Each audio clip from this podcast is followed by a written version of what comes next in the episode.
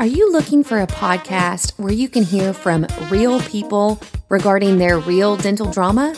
If so, then you've come to the right place. Join hosts Bethany Petty and Dr. Rena Kuba as we dive into the solutions we've created and the mistakes we've made while managing dental drama. Let's get started. Good morning, everybody. Thanks for joining me this morning. I am excited to spend a little bit of time today talking more about reflecting and goal setting. Dr. Kuba challenged me last week, as you guys probably heard, to invite other guests onto the podcast to salt and pepper them with these wonderful questions. And so I wanted to preview what the next three weeks would bring, but also I want to spend a little bit of time talking about questions that I know we will not get to as I speak with the other guests on the show. So, first and foremost, I've got three amazing people lined up. Two Dr. Joneses, different people, completely different worlds that they live in. One has a great ortho practice in Seattle. Another one has a general family practice in Arkansas. That is also my dad, who has guest guest starred on the show before. And then as Dr. Kuba so challenged, I have Dr. Karina Marr lined up as well.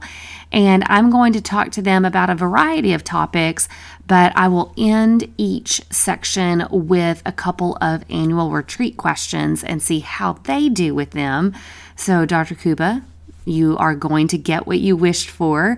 I'm calling these next three series Rendezvous and Record. How about that? Because I am going all over the place to get these three people onto the show. I'm so thankful that each of them have agreed to talk with me and to share with you all, our wonderful listeners, about not only their practice and things that I think they do really well, but also we're going to get into their mind and soul with these retreat questions.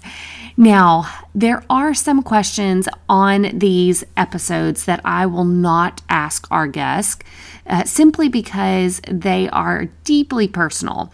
And so I wanted to talk through some of these and the reason that these questions are actually on the annual retreat document that I recommend everybody go through. First of all, each section in the annual retreat is incredibly deep when it comes to thinking, but there's also a lot of action items. You heard me ask some personal satisfaction questions of Dr. Kuba in last week's episode.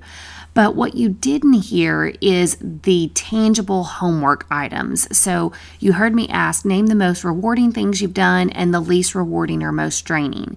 But there's multiple steps beyond that that I think are really important when we are truly reflecting on how the year has gone and what we want to be different, not only about next year, but the next five years from now. And the subsequent questions to what was most rewarding, what was least rewarding are things like name the um, spiritual and emotional things that have occurred in the last 12 months. And then taking it a step further, what were the circumstances that impacted you positively, the ones that impacted you negatively? And is there anything that you could have done to prevent the negative spiritual, emotional impacts? Obviously, I'm not going to go that deep with some of our guests that are coming up, but I do think it's important when we're reflecting to take things that far. I don't want this reflection to turn into something that's just kind of surface deep. I think we do so much at the beginning of the year with goal setting, just set your goals, set your goals. And to me, the end of the year and this deep, thoughtful reflection should enable us to make better goals for next year. So many times we just get on this path of go and do and what does everybody else say is right? Okay, I better go and do that. And to me, that's where I end up with a bunch of practice owners that are disappointed with where they are in life, in their practice, and I think we can prevent that with some really deep soul searching. So, in the personal satisfaction section, I do think it's important to take it to the next level and think of yourself spiritually, emotionally, and the highs and the lows that you've had. The other section is family satisfaction. So you've got personal satisfaction, family satisfaction. And again, I won't dig into these on the podcast, but one of the categories that you didn't hear me talk about with Dr. Kuba is list the current strengths in your marital or romantic relationship. List the current weaknesses in your marital or romantic relationship and then taking it a step fur- further where it gets really um, tangible. What are the things contributing to those weaknesses, and what can be done to remedy the weaknesses? Honestly, those two questions alone could take you weeks to really fully unpack. And I think it's important to take the time to do so, even if it takes you weeks to get through your thoughts on that. Because at the end of the day, if you've got a vibrant practice, but you don't have a good marital or romantic relationship or you've got one that's unraveling, then it's really all not worth it in the end. So I think it's important to spend some time here on really unpacking what the weaknesses are and what can be done to remedy those weaknesses. In the work satisfaction section, one of the things that we I talked through several of these with Dr.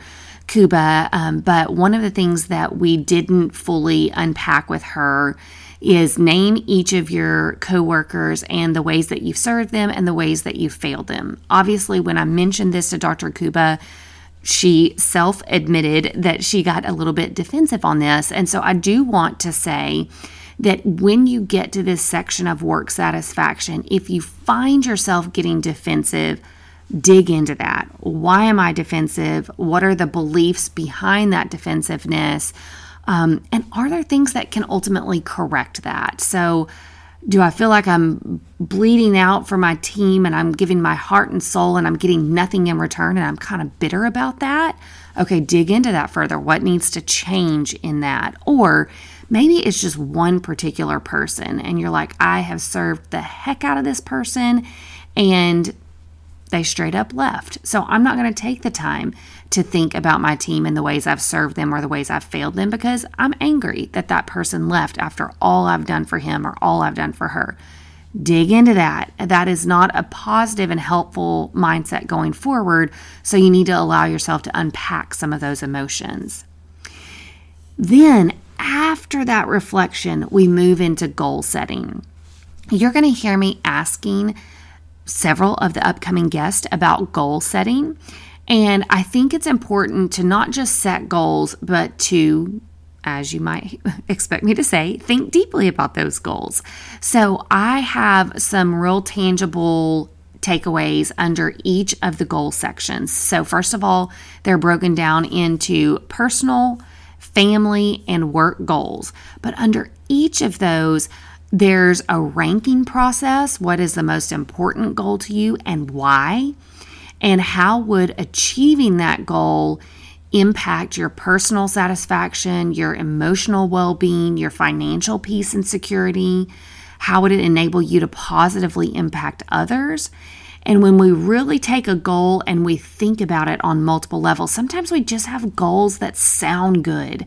We don't really know why it's a goal of ours, but it just sounds good. I think those are the worst goals. We really need to make sure that the goals we have mean something at the end of the day and will have impact far beyond just checking off that goal.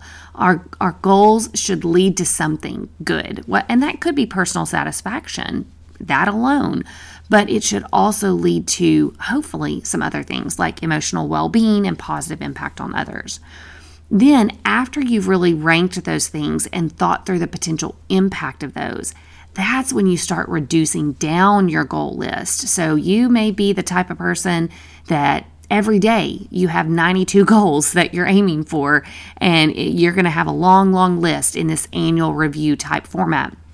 Then there's plenty of you that are like, I got one goal this year and it's survive.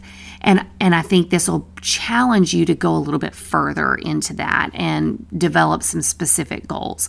There's not a right or wrong number to how many goals you have for yourself, but I do want you after you've really thought through the impact of goals and really being honest with yourself on the impact Then you narrow down and you pick the goals that are most important to you and you rank those as your top goals that you want to aim for. It doesn't mean that the other ones can't be on the list. It just means we're all human. Let's start with the most important ones and then we can trickle down to the ones that have less impact at the end of the day.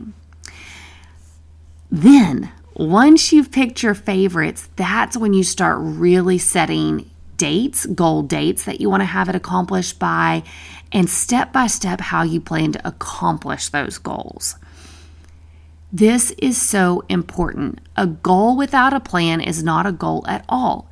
It will not, unless you're just a naturally lucky person, it will not happen without a good, thorough, detailed plan.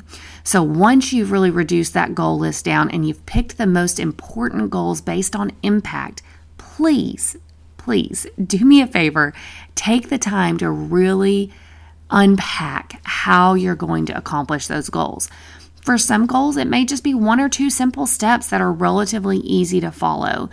For others, it may be step after step after step. I can think of the goal that I had a couple years ago of writing a book and putting that into a timeline and the tangible steps that I needed to take in order to get that done. It was a lot and it took a lot of research to put those step by step goals together or the uh, tasks for that goal, but it was important because then I had a game plan for how I was going to accomplish those. So that's an important section of goal setting. Keep in mind you will have personal goal setting time, family goal setting time, work goal setting time. So to me, those are, are three different categories. And while they should all benefit each other, they are three separate categories. So don't shortchange yourself and only focus on the work category. Work should impact your personal, personal should impact your family. They all work together. And so it doesn't mean that each of them have the same goals. You should very, very much have different goals for each of those categories, but they should all feed each other. And you'll go through that same process of setting goals, thinking about the impact, reducing your list down, and then coming up with a plan for achieving those. The final section, and again, I won't be able to fully unpack this with each of our guests coming up, but it's thinking through each coworker or employee, whether you're a practice owner, associate. Um, I want you to think through each of the coworkers or employees that you have and really dig into the positive impact that they have on the office. After you do that, think about the negative impact that they have on the office. And then, after you've done that reflection, think of specific goals that you have for that employee. And to take it a step further, think of what you could do to support that person in achieving those, those goals that you created for them. How are you going to communicate the, those goals? And what can you do to support this person? So, this is an important step of achieving your work goals. So this is actually in the work goal section, which seems weird. It's like, why would I think about my employees or my coworkers when I'm thinking about my work goals?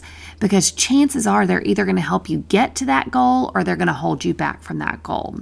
So it's important to think through them, the strengths that they have, the weaknesses that they have, and then out of that, how are you going to challenge your employees or your coworkers on these goals that you have for them? I want to mention one more thing. Uh, Dr. Kuba actually had a fantastic idea.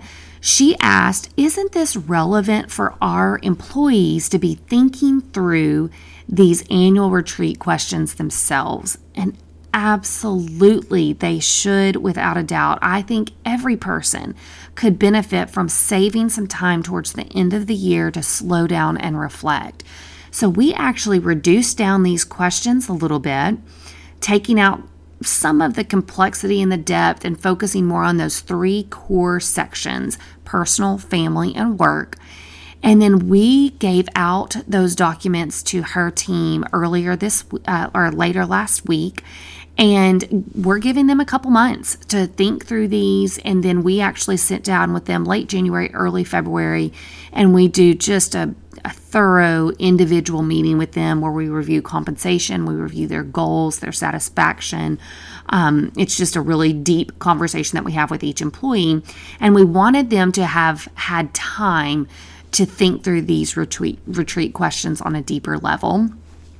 I think it is such a great idea for you, even if you've never done a thorough analysis like this or, or a really deep reflection time. If you're new to this, definitely get your team to jump on the same trend with you and put into practice a slowing down and a reflection that allows you to make really good goals for the next year.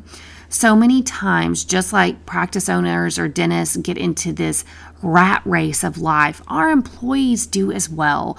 So help them, support them, encourage them to really take time throughout this holiday season to think, reflect, and then out of that, build really, really good goals. I hope this little preview helps. I know that obviously last week we heard some of the responses from Dr. Kuba. We will hear different responses in the weeks ahead. We will also be focusing on other topics with our rendezvous and record guest, but we will end each segment with at least one or two questions from this annual annual retreat agenda. And so this big picture is meant to help you as you listen to those future retreat questions to really um, evaluate those and think through those as you listen to somebody else talking through them. I'm hoping that the context that I'm providing today will help give you the framework for how to, to go and conduct it for yourself. Thank you again for joining me. I really do hope that this time becomes a very special time for you each year and that you'll look forward to the reflection and the clarity that you have coming out of taking this time for yourself. Have a great week, and I'll see you back next week with our special guest, Dr. Jones from Seattle. I'm excited for you to meet him. Thanks for joining the conversation today. We hope that you are comforted in knowing that you are not alone, but we also hope that you're walking away with some really great tips and tricks to try in your practice. We value your feedback, so please take a few moments to rate and review the podcast. Finally, we want to make sure that we're covering the topics that matter to you. So track us down on Facebook, Instagram, and Twitter, and let us know what topics you want us to cover. As always, please know that we are rooting for you today as you manage your dental drama.